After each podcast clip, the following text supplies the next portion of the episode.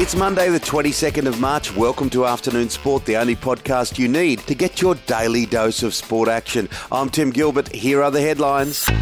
What a weekend of footy. Geelong Cats superstar Patrick Dangerfield is staring down the barrel of a hefty suspension after his huge collision with Adelaide Crows defender Jake Kelly. In the Cats' shock loss to the Crows, Dangerfield put on a late bump after Kelly had disposed of the ball. A heavy clash of heads leaving the Crow motionless on the turf. In yesterday's results, Port Adelaide, big winners over North Melbourne, a morale-boosting 8-point win for St Kilda over GWS, while West Coast got home by 25 against Gold Coast.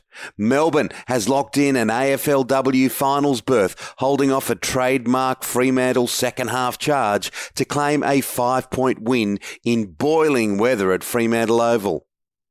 NRL, and the weather was very different at Campbelltown in Sydney, with New South Wales being hit with record rain. It didn't stop the evergreen Brett Morris, the 35-year-old Roosters flyer, making it a hat-trick of tries on the trot as the Roosters dismantled the Tigers. The Raiders sneaking home 12-10 over the Sharks in the late game. The massive amount of rain in Sydney has seen the Golden Slipper postponed for only the second time since it began back in 1957. The world's richest race for two-year-olds will be held this coming Saturday at Rosehill Gardens. Tasmanian paceman Jackson Bird, what about this? He has wreaked havoc in the Sheffield Shield against his former state, taking 7 for 18 as New South Wales was skittled for its lowest ever score in first-class cricket, going down for 32. Shane Van Gisbergen has become the first driver since 1994 to claim the first 5 races of a supercar championship season with a clean sweep at Sandown, a track where he had never won before.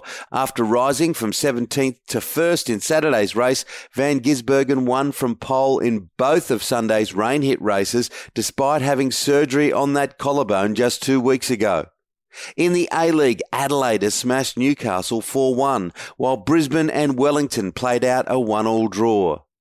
Alexander Zverev has hit out at the system used to determine tennis world rankings, questioning how Roger Federer can possibly sit higher than him on the list. Zverev is ranked 7th, while Federer is ranked 6th, despite sitting out for more than a year.